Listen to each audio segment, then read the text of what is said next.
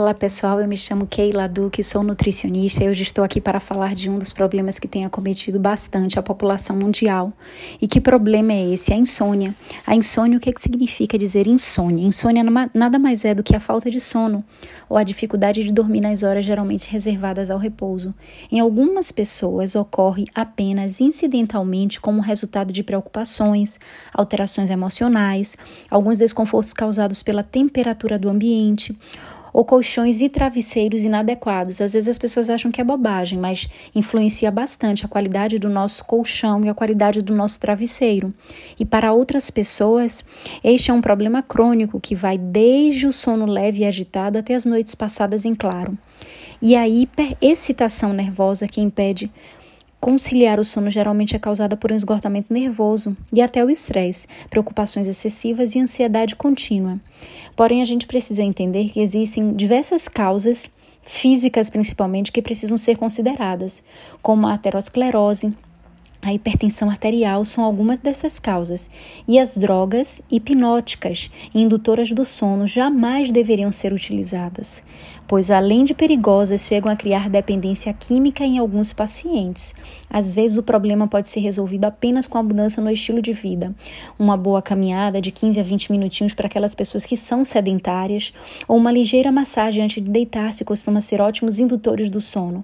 Outros recursos é a leitura de um livro, de um livro agradável, claro, deitado na cama. Isso promove a qualidade do nosso sono também e uma boa noite de sono. Alguns alimentos a gente sabe que têm propriedades que deixam a gente mais agitados, porque têm propriedades excitantes e prejudicam o sono. Que alimentos são esses? Chocolate, chá preto, refrigerantes que contêm cafeína, condimentos irritantes e os cárnios em geral, além do café. E para tonificar os nervos, o que é que a gente precisa fazer? Caminhadas matinais, descalços sobre a grama fresca e usar uma alimentação natural composta de vegetais crus e frutas frescas da época. E agora o que é que eu queria deixar para você compartilhar com vocês é a respeito de alguns tratamentos que a gente pode estar, no que diz respeito à alimentação, obviamente, são as hortaliças. Alface, o chá com folhas e talos, em torno de 40 gramas, um punhado de alface, 40 gramas para um litro de água. Tomar em torno de 250 ml até cinco vezes ao dia. À noite, aquecer o chá e consumi-lo. O alho, amassar um dente de alho e deixar de molho em 250 ml de água durante 6 horas e depois tomar aquela porção dividida em duas porções ao dia. Frutas, laranja, maracujá. Laranja, as folhas da laranjeira é uma excelente opção para promover a qualidade do sono. O suco natural de maracujá, em torno de 250 ml. A gente pode estar introduzindo isso na alimentação. Existem algumas plantas que também promovem a qualidade do sono, exemplo do chá da folha de camomila, do chá das folhas e raízes de erva cidreira.